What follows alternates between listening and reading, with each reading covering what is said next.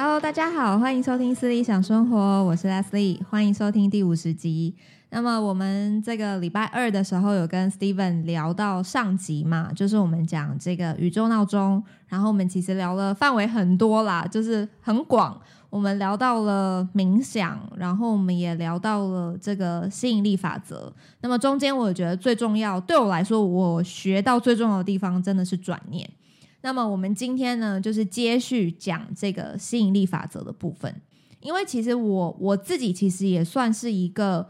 吸引力法则的这个信奉者，因为其实我觉得我从小到大都是我我设定好的目标，基本上我都会达到。对，所以我我觉得我也是一个算是蛮认真在实践吸引力法则的这个实践者。那么今天呢，这一集我们就接续请这个 Steven 来分享，就是他自己个人。过往对于这个吸引力法则的一些亲身的体验，还有他这中间他学习到的一些故事。好，我们欢迎 Steven。哎，大家好，我是 Mr. Steven。那我今天要分享是有关于在工作上我使用吸引力法则所影响到的事情。那讲到工作的话，可能要先稍微介绍一下我工作。那就像上集讲到，我是一位软体工程师，然后比较特别是。我本身不是本科出身的，我是一直到差不多大四快毕业的时候才决定转职的。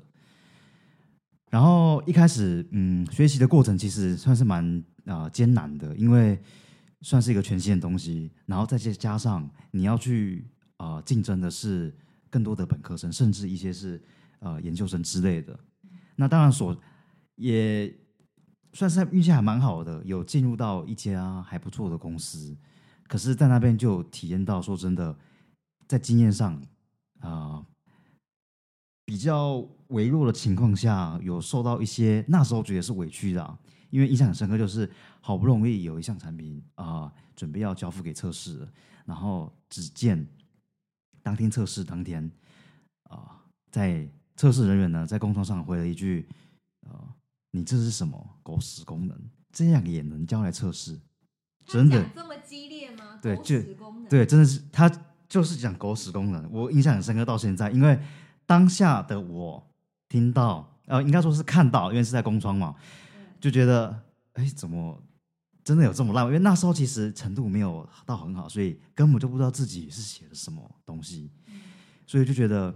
嗯，奇怪，要不然你来写啊？反正就各种负面情绪马上染上身，嗯，甚至有想要马上去他的位置跟他好好的理论，但那时候给他两刀之类的，哇，这个负面人格直接出来了，对，没错，这时候真的会出来。不过那时候基于就是呃，就是与同事友好嘛，也不想太难看，因为毕竟不要撕破脸，对，不要撕破脸，你要在公司还会待一段时间。所以就先把这口气给忍下来，然后这一忍就是忍那个大概有一两周的时间吧。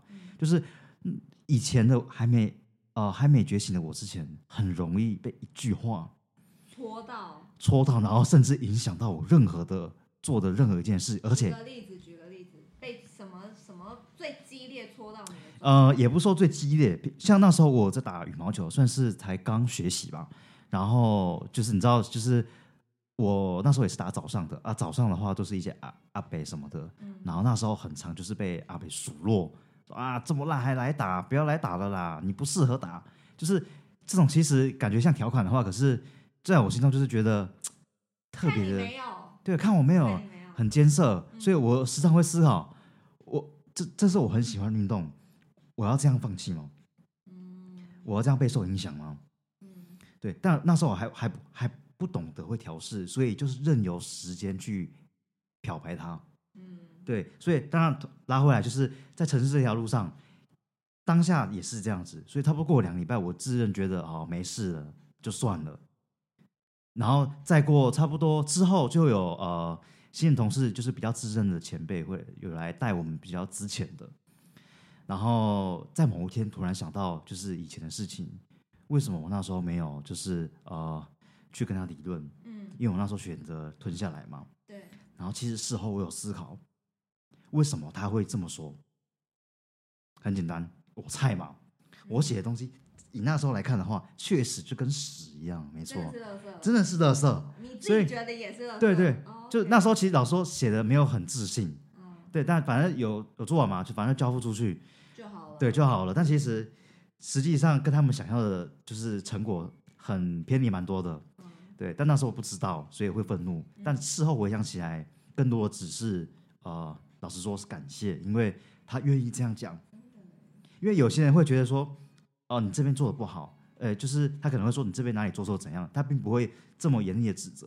那我先说，我先说我自己是有点 S 倾向，呃，有点 M 倾向，就是我很很容易需要被别人当头棒喝打下去，对，打下去我才知道，哦，原来这叫痛啊，这叫痛，然后我才可以做更多事情。就是我其实还有很多成长空间，只是我一直被自己的狭隘的想法给限限制住，认为这样就好了，这样就好了。但其实没有，还有很长很长很长的路。嗯，然后是一直到我刚刚说有一位呃资深前辈过世，同事来带我们，才发现哦，这个就是我想成为的对象。他一是技术好，二处事圆融，跟任何一位同事都能打成一片，就是我非常想成为对象。之后当然也就呃以他为。榜样，标杆对标杆，然后持续努力，持续学习，他就是我人生中的贵人之一。然后就是在第一第一份工作，其实就这样待了四年之后，来到第二份工作，这时候我也算是稍微啊、呃，算是在城市这方面有一点小基础了，就是算是有点偏嗯，四年来说的话，有点成型了，有点成型了。然后我到了第二天公司去，他那边算是比较多资钱的。所以我大概花了一个多月的时间了解整个专案之后，马上就被赋予重任，就是要开始去呃，算是领导。对，然后就这样子，时间过了一年之后，某一天我也是突然回想，开，因为之后的我就开始每天都会思考，就是我今天做的怎样，呃，还有什么地方可以改进。然后那一天我开始回想起来，哎，我好像突然成为了我当初。呃，就是狗屎工人那一段的我，朝心暮暮想，想成为那个对象的榜样。就是那时候的我已经成为第一，就是在那些公司，啊、呃，所有的东西都要先交付到我这里来做决定，以及因为我的个性其实还算是，呃，我是自己本身是不怕生，所以很容易跟别人打成一片。所以那时候我用了两项，一就是能够 handle 那些公司的技术以及人际关系的处理。我才突然回神，哎，我好像得已经得到我当初所想要的了。你已经成仙了。对，而且是在不知不觉中。嗯。那我我就开始思考，哎，这该不会就是吸引力法则吧？哎。然后这边可能就要讲啊，来这边可能要画个笔记一下啊。对，就是你当初一开始设定目标之后，你就是埋头苦苦干的去做，嗯，埋头苦干去做，然后。不要去想着怎么还没来，怎么还没达到。嗯，它一切一切的发生，只会在你在最佳的时候出现，甚至在你不，甚至在你投入到已经一个忘我境界，你突然猛然一回神，才发现我早就拥有了当初我所设定的那些东西。嗯，所以在工作上的话，呃，前半段这边。前面两部分都是在我没有意识到，我没有实际去呃有有系主动的去运作这项法则的时候去实现的。那接下来很简单，我要讲的就是，自从我得知这些可能是吸引力法则造就我有现在的样子的时候，我开始去试想，我能不能主动的去把这些东西给吸引过来。所以在第二份工作，我达到某一个呃，我觉得程度，我觉得差不多了，我想再去外面闯闯。但当然，一方面也是因为薪水的部分了，这其实还是很现实啊。对，因为老实说，对老实说，我们工程师就是，如果你想要加薪什么的，真的是跳槽绝对是最快的。所以那时候我就设定目标，我想要到更大间的公司，一环境啊、呃、一定要好，然后再就是你所所身处的、同事，我希望啦，因为我我我我自己本身还没有到非常非常的厉害，还有很多需要学习，所以我希望。有个大神同事，就是比我能力比我好的，然后我也希望互相学习，然后再就是同事之间当然好相处嘛，毕毕竟就是每天都会看到的，嗯，对，我就，然后当然最后当然最重要的还是我有设定一个薪资上的集聚。嗯，当然这是很马上可以衡量的啦。对，嗯、然后那时候是差不多是在去年的年底，去年年底十二月左右的时候，我有设立这个目标，然后我把我大概的方向、年薪以及呃想要的同事以及未来环境的样子，大概先写先写了下来，然后贴在我书桌前，然后就开始埋头苦干的准备。我去你家看了，真的有贴吗？有贴，我还有拍照，我还有拍照。对，就贴在书桌前。然后那时候我只记得，我差不多有快要将近呃七八个月时间的假日都没有出门。嗯，在干嘛？就是在准备看漫画。啊，写扣写扣写扣人生，对，刷题刷题，就开始在准备。因为呃，这当然可能有些人会觉得啊，我这么拼哦。我告诉你，你就是要这么拼，因为你你，因为你那时候我清清楚知道我所所我所想要的东西，绝对不是你说什么一周两周，对，一个月两个月，不可能不可能，平白无故对对，你你绝对是需要付出。对，然后就看你能不能撑得过去这个付出。所以那时候虽然做任何事情的我，老实说都不能放松，因为我觉得我还可以再做更多，我可以再做更多。所以那时候真的就是埋头苦干下去。但当然，基本的运动什么还是有保持的，所以才能到现在，所以我才能我现在才能在这边讲，不然可能早就过劳死之类的。对，所以很简单的，我现在到了这间公司。身处的环境、同事以及薪资，全部这三项都打勾了。哇塞！都打勾，而且好事不断，甚至超乎我预期。就是好事中了头。呃，当然，当然，我们先说，呃，我们我自己是要北漂嘛。那北漂第一，你要找房子。嗯，对对对。对，那时候开始，呃，应该在找房子之前。我就是想说，我未来如果我要在台北工作的话，我想要怎样的居住的环境？嗯，然后也是全部都列下来。嗯，那列下来之后，当然就开始去找嘛。其实那时候算是有点呃，有点小，给自己有点小压力，因为包含着可能要面临着要报到日期，所以我给我自己上了台北找房子的时间就只有两天而已。哇塞，太赶了吧！那两天其实老实说有点拼啊。嗯哎，但那时候我就觉得，不管我，我就是一定要找到我，我一定会找到。然后第一天，啊、你你一个月十万，你一定找得到。对，没错。房租十万，你一定找得到、啊。对，没错。来，重点来了，就是因为那时候我还有设计设定我的，就是毕竟也不可能 到十万，哎，就是有设定，也有设定一个级距，对，没有过太久，有设定一个级距，然后我想要的样子之类的。嗯然后两天，然后第一天看了三间，超级累，可是没有一样是喜欢的。对。然后第第一天的晚上就稍微有有一点点的灰心，然后甚至有一点点小紧张，因为我只剩下一天了。嗯。然后这时候不管我，但这些这些念头也是呃呼啸而过而已。我还是持续想着，我觉得能找到，我绝对可以，我绝对可以，甚至幻想着我已经住在里面的情景，然后持续的找。然后看到一件还不错的，马上拨给房东，然后房东就突然说：“哎，好啊，那明天就约房约时间去看。”对。然后到了隔天之后，到了现场，还是觉得不喜欢。嗯。可是这时候很奇怪哦，那个房东突然说：“哎，我这边还有一个还没有上架的物件，不然你想先看一下吗？感觉会很符合你的要求。因为那时候我都把我的要求全部都跟房东讲了。嗯。然后实际去看了，发现。太喜欢了吧？是这样吗？来，我再讲一次，全部都打勾，而且还是没有上架的，还没有上架。对，还没上架，就代表我是第一批看到的，嗯，第一批看到的。然后当下看到的，就第一反应就是先先傻住，之后马上就说，马上就直接下定金，直接签约，嗯，因为全部都是我要的。来，重点又再来一个。那边的租金还远比我所设定的还要再更低，嗯，对，符合预期啊，符合预期，惊喜不断，对，惊喜不断，惊喜不断，所以很神奇的就是，当你一开始投入做某件事情，投入下去之后，你也不要管说哦，过程怎样，后果怎样，你只要持续专注在，我已经在那个我所设定好的那个 zone 里面，嗯，仔细去想，仔细去想，然后你终究绝对可以达到。那大家会觉得这个有点偏干话，半偏干话干话的，来。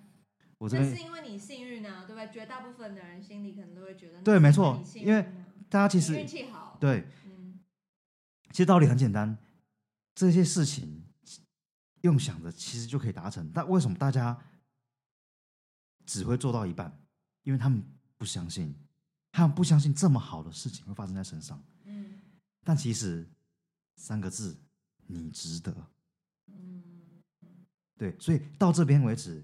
我想要的工作环境、同事、薪水，甚至我现在居住的环境，我现在每一天晚上环顾着四周，睡觉之前都带着笑，都带着笑入睡，带着笑容入睡，感恩的心，嗯，没有讲干话，这是真的，因为我在心理法则里面，感谢与爱相辅相成，而且是这两个东西。绝对会影响你所吸引吸引来的东西，因为这两个东西是极度正面且极度具有能量的，所以我希望大家不管啊、每天做你有做事没做事都好，你可以思仔细思考今天有什么事情值得感谢，发现好像没做什么事，你也可以感谢说，我今天很啊、呃、很平安的起床，很平安的上下班交通。平安的入睡，这些都可以感谢，培养自己有一个感谢的心情。你遇到任何事情，第一，你绝对不会以负面情绪看待，反而会，啊、呃，就是可能会让自己，你会发现处在这个呃感谢的那个 zone 里面，会觉得非常的舒服，非常舒服。你你之后就会很排斥，比如说在一些可能比较呃愤怒的场所，或者是一些嘈杂的环境，你会认为。那些不会是你想待的地方，这时候你就觉醒了，对不对？你觉醒了，而且很重要，你会选择了。哇，我觉得这段很精彩耶，就是大家可能是用聆听的方式在收听这一集，但因为我跟 Steven 是现场嘛，就是他其实就坐在我旁边，我完全可以被他打动，就是他在讲述他的过往。找工作的经验，包含刚刚第一个就是被骂的这个狗血淋头的经验，到他就是接受自己，因为他刚刚我觉得讲到一个很好的 point 是，他也承认自己确实有不足的地方。我觉得其实这一点是绝大部分的人其实都没有办法做到的，因为当我们今天受到攻击的时候，我们第一个就是防御，我们最先启动的就是防御的机制。那我们会怎么防御呢？就是反骂对方啊，啊你也没多行啊，你也没多好啊，你又怎么样？就是。我们这样子的防御，其实就只是阻挠我们成长而已，因为我们并不是就是全人啊，我们不并不是所有所有都知道啊。那今天人家这样子骂我们垃圾，那我觉得也算是他的功德一件，因为他算是让我们知道我们自己有还有不足的地方。在这里，我也想 echo，就是跟大家分享，我在我在上一个工作在公关公司的时候，我也是被当白痴骂，哎，就是我那时候的主管也是，就是。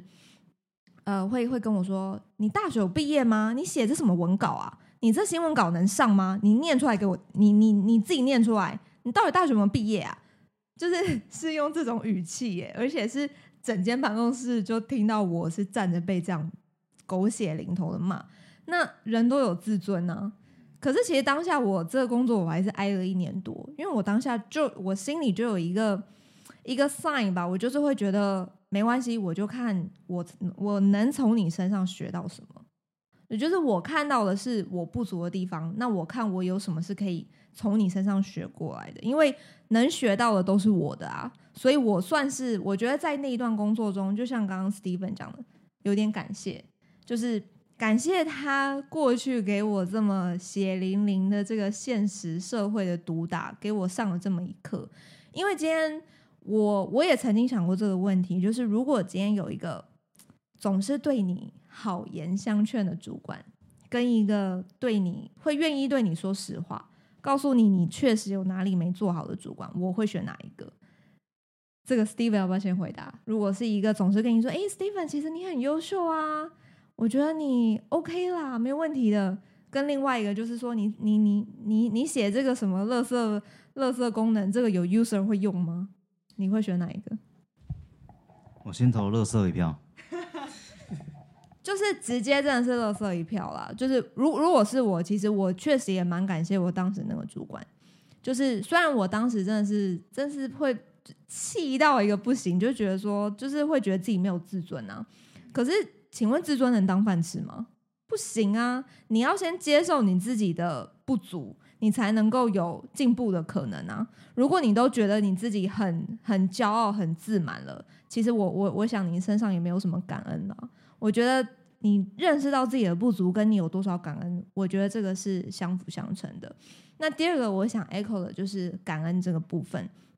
其实我发现我自己也有在做一个练习，就是我在睡觉前，就是我不会每天做啊，但是我一周大概都会做个三到三到四次，就是我会感谢我自己，因为其实，在节目里我也很常跟大家分享，我是做业务销售的工作嘛，那么我在之前在出差的时候，其实也遇过一个很大的车祸。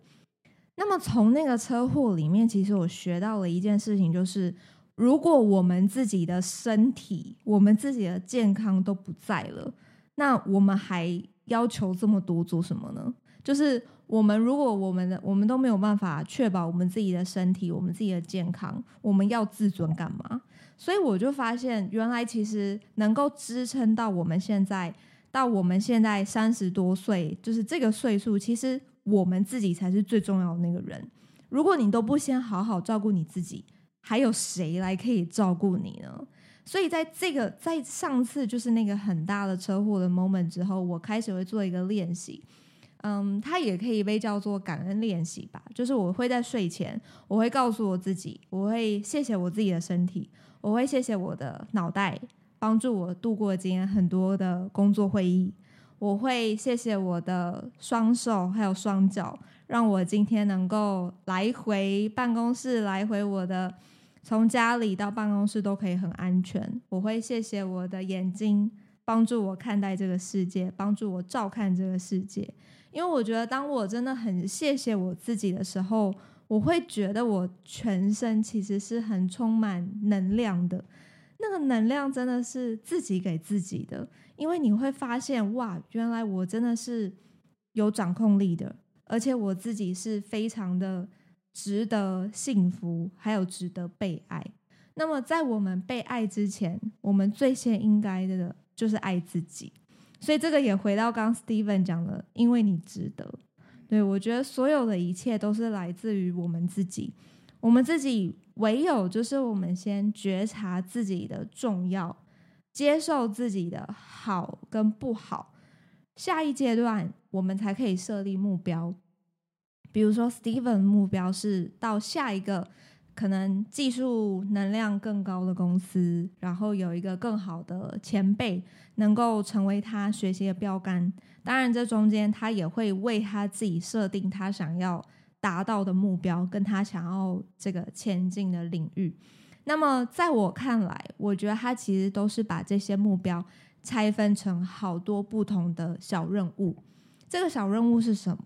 这个小任务就是他刚刚讲到的，每天早上起床刷题，然后解扣、看扣，其实这些都是他每一天他花费的努力。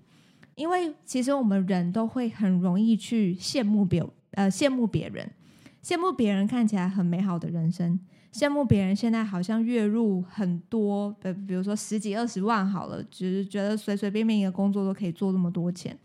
可是我们并没有看到他背后付出的努力啊，我们没有去看看到他背后，他过去十几二十年来，他每一天，他 daily 付出在他自己的行动上，他到底付出了多少努力？这都是我们没有看见的。那么，也就是因为会有这样子思考的盲区，反而会让我们更容易，就是会太太容易去羡慕别人。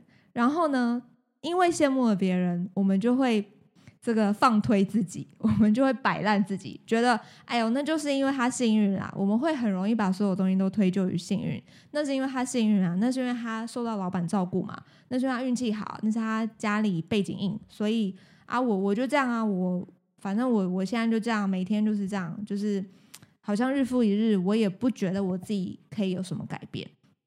可是如果你不觉得自己可以有任何改变，那么你就没有办法达成所谓的吸引力法则，因为你自己就不相信这件事情。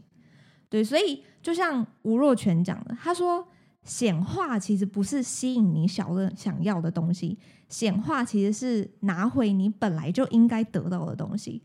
如果说你的潜意识你根本就不相信你自己的能力，你不认为自己值得一间好的技术公司，你不认为自己值得幸福。你不觉得自己值得被爱，那么就会导致你每一次的选择都是做出一样的选择。那么一样的选择就是会导致你在重复一样的人生。所以我觉得这里有一个很重要的一个 mindset，就是相信你自己的能力。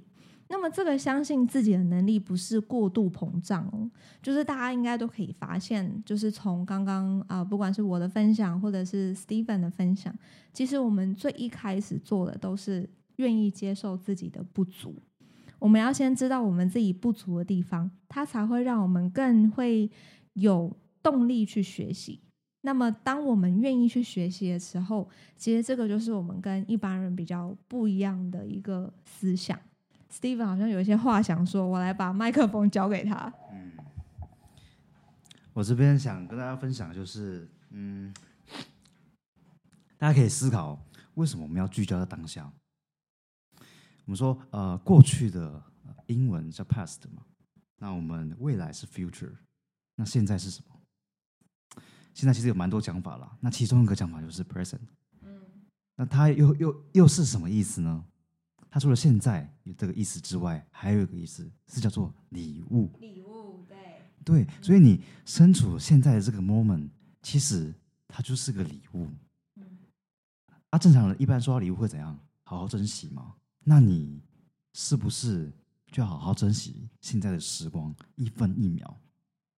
我们不用去聚焦在过去，聚过去都已经过去了。我们只要努力想着我们现在做什么，未来期望达到的样子。朝这个方向走就可以了。然后你可以把它想象成，呃，它是在爬一座山。我们山上山顶就是成功的意象。然后当你爬到山顶之后，你不用着急跟大家说：“哦，我已经成功了，我已经成功了。”跟全世界都说我已经成功了。你应该更聚焦在当下的我已经看到了全世界。哦，我觉得很棒哎，就是这个爬山的这个这个比喻很精彩，因为它让我会想到我之前会去骑那个飞轮。对，我之前有在上飞轮课，那么飞轮的老师其实也都很厉害，因为他就是会告诉你说，来，我们这一段站起来，然后就是会有那个飞轮音乐嘛，就梆梆梆梆梆，然后站起来的时候呢，老师就会说，前面就是这个山顶，好，大家想象一下冲刺，我们就是要跨过这个山顶，然后不不不吧，所以在当下我也是会，就是我的视觉其实眼睛闭起来就会是一个圣母峰的感觉，嗯、对，我会想象我自己要去。登峰，然后去跨越这一个，我觉得是一个挑战的一个一个山林，一个这个棱线的感觉。所以这个其实我觉得都是一个我们对自己的挑战，就是我们都不要想着是要去跟别人比，因为你永远不会知道别人的故事。每一个人的成长过程当中，我们都会面对很多的，比如说家庭的背景、社会的框架。甚至是教育环境的不一样，那么每一个人的出生其实都不同。我们有的时候太容易去羡慕别人，但是我们却不会去理解这个他背后的故事。就像呃，我我在我的这个 podcast 其实很推一本书嘛，叫做《纳瓦尔宝典》。其实纳瓦尔是一个很聪明的人，那他出生是一个，他出生在印度，是这个很贫穷。他他早期是小时候是在送报纸的，基本上是出生在这个贫民窟里面的人。然后他那时候就说：“他说我们为什么要去羡慕别人呢？如果你真的要羡慕别人，也可以啊。你愿意拿你全部的人生跟他整个人生交换吗？因为我们永远看到的别人都是光鲜亮丽的一面。那么你今天根本不知道他背后的故事，你今天就看他在 IG 上面炫几个名牌包，你就要跟他交换吗？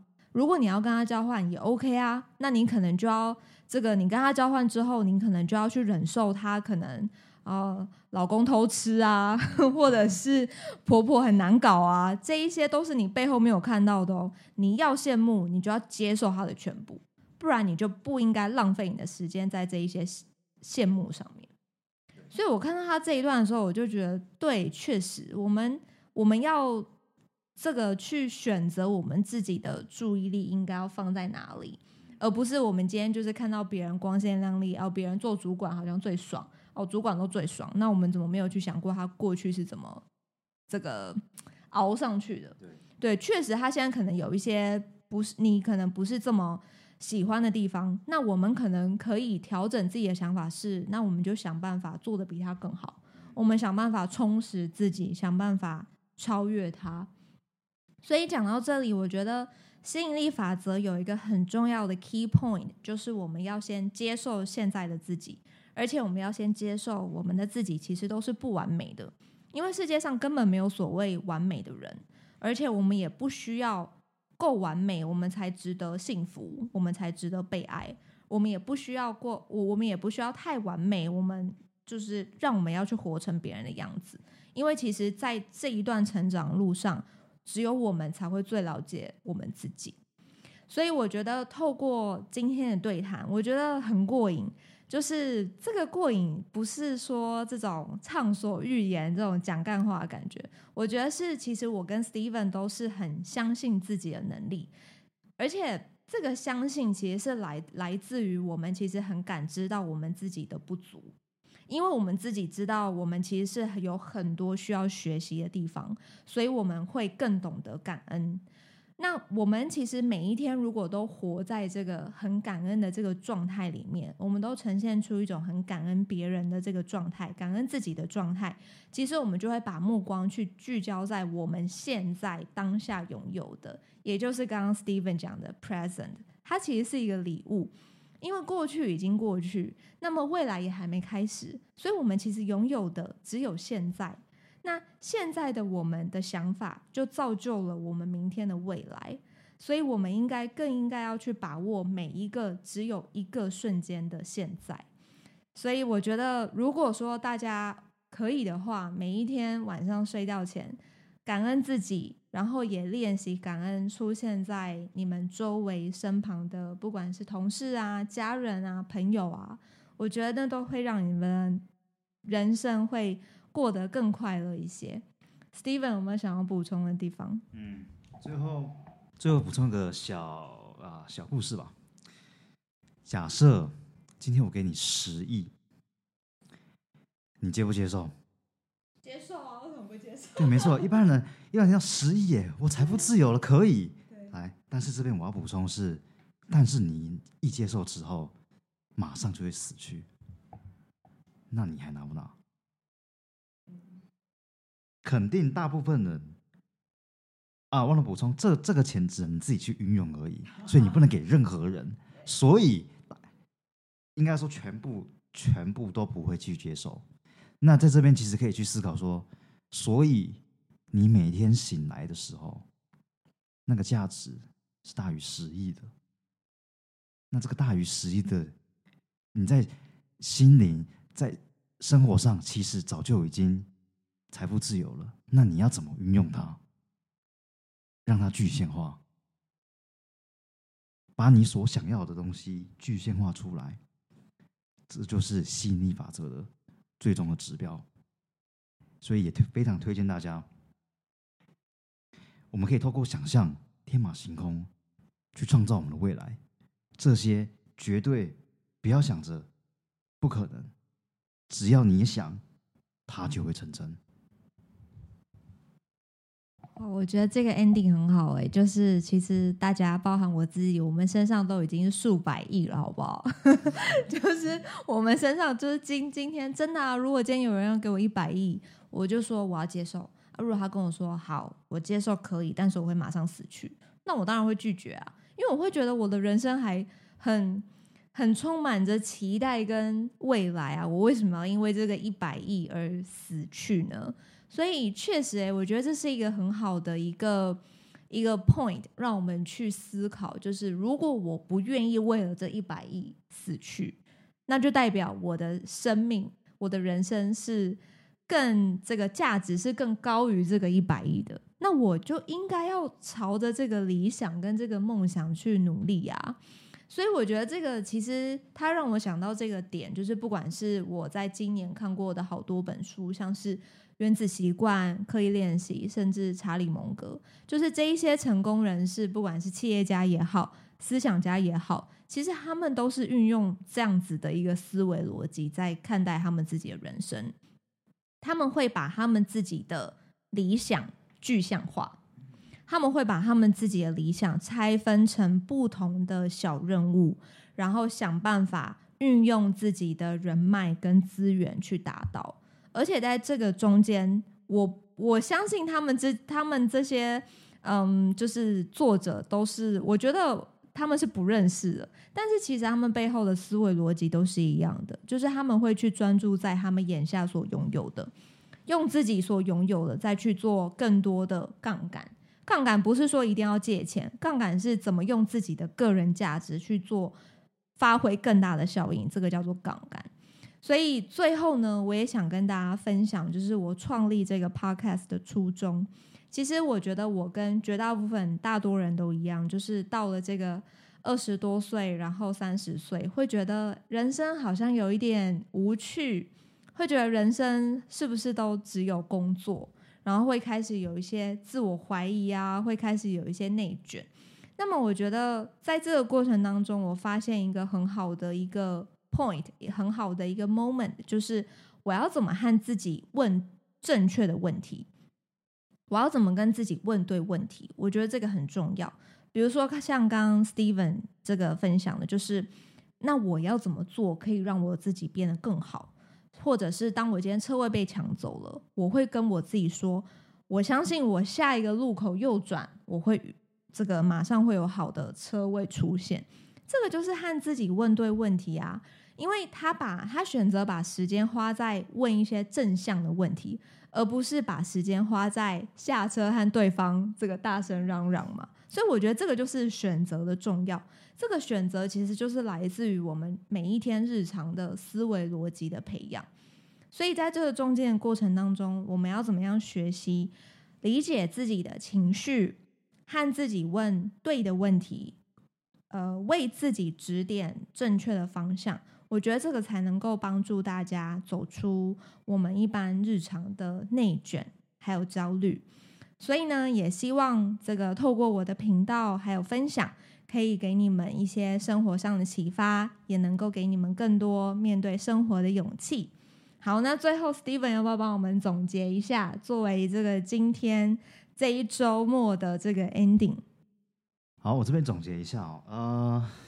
就是讲到现在，大家可能还是觉得很玄，说宇宙能量这种东西到底是是否真的存在？因为我们刚才一直在讲着吸引力、吸引力、吸引力，然后能量啊、宇宙什么的，相信宇宙、相信自己什么的，或许大家会觉得有点模糊。但我这边要分享我看法，就是它存不存在是你自己来决定的。比如说，今天我觉得哦，它不存在，它就是个虚幻的东西，我不想相信。OK，好，那它今天不存在。那如果以我例子来说的话，我相信它存在，而且我也绝对信任它可以帮助到我。那么在那当下，它存在了。然后这时候还可以再去想说，那既然它存在了，它能带给你什么？它又或是个什么样的东西？这是我在最近呃，算是有思考出来的东西，就是它其实是一种信仰，信仰。信仰什么？信仰自己。所以，刚刚从头到尾到现在说的，全部都是在对自己喊话而已，对自己正向的鼓励而已。宇宙能量什么？没有，那都是你自己。你要相信什么？相信自己。所以，追根究底，你想做什么，重新出发，你就会得到它。OK，重新出发，你就会得到它。好，以上呢就是我们这一集的内容，也谢谢你们收听到这里。好，谢谢 Steven 帮我们最后做的 ending。那我们今天节目就到这边喽，大家拜拜，拜拜。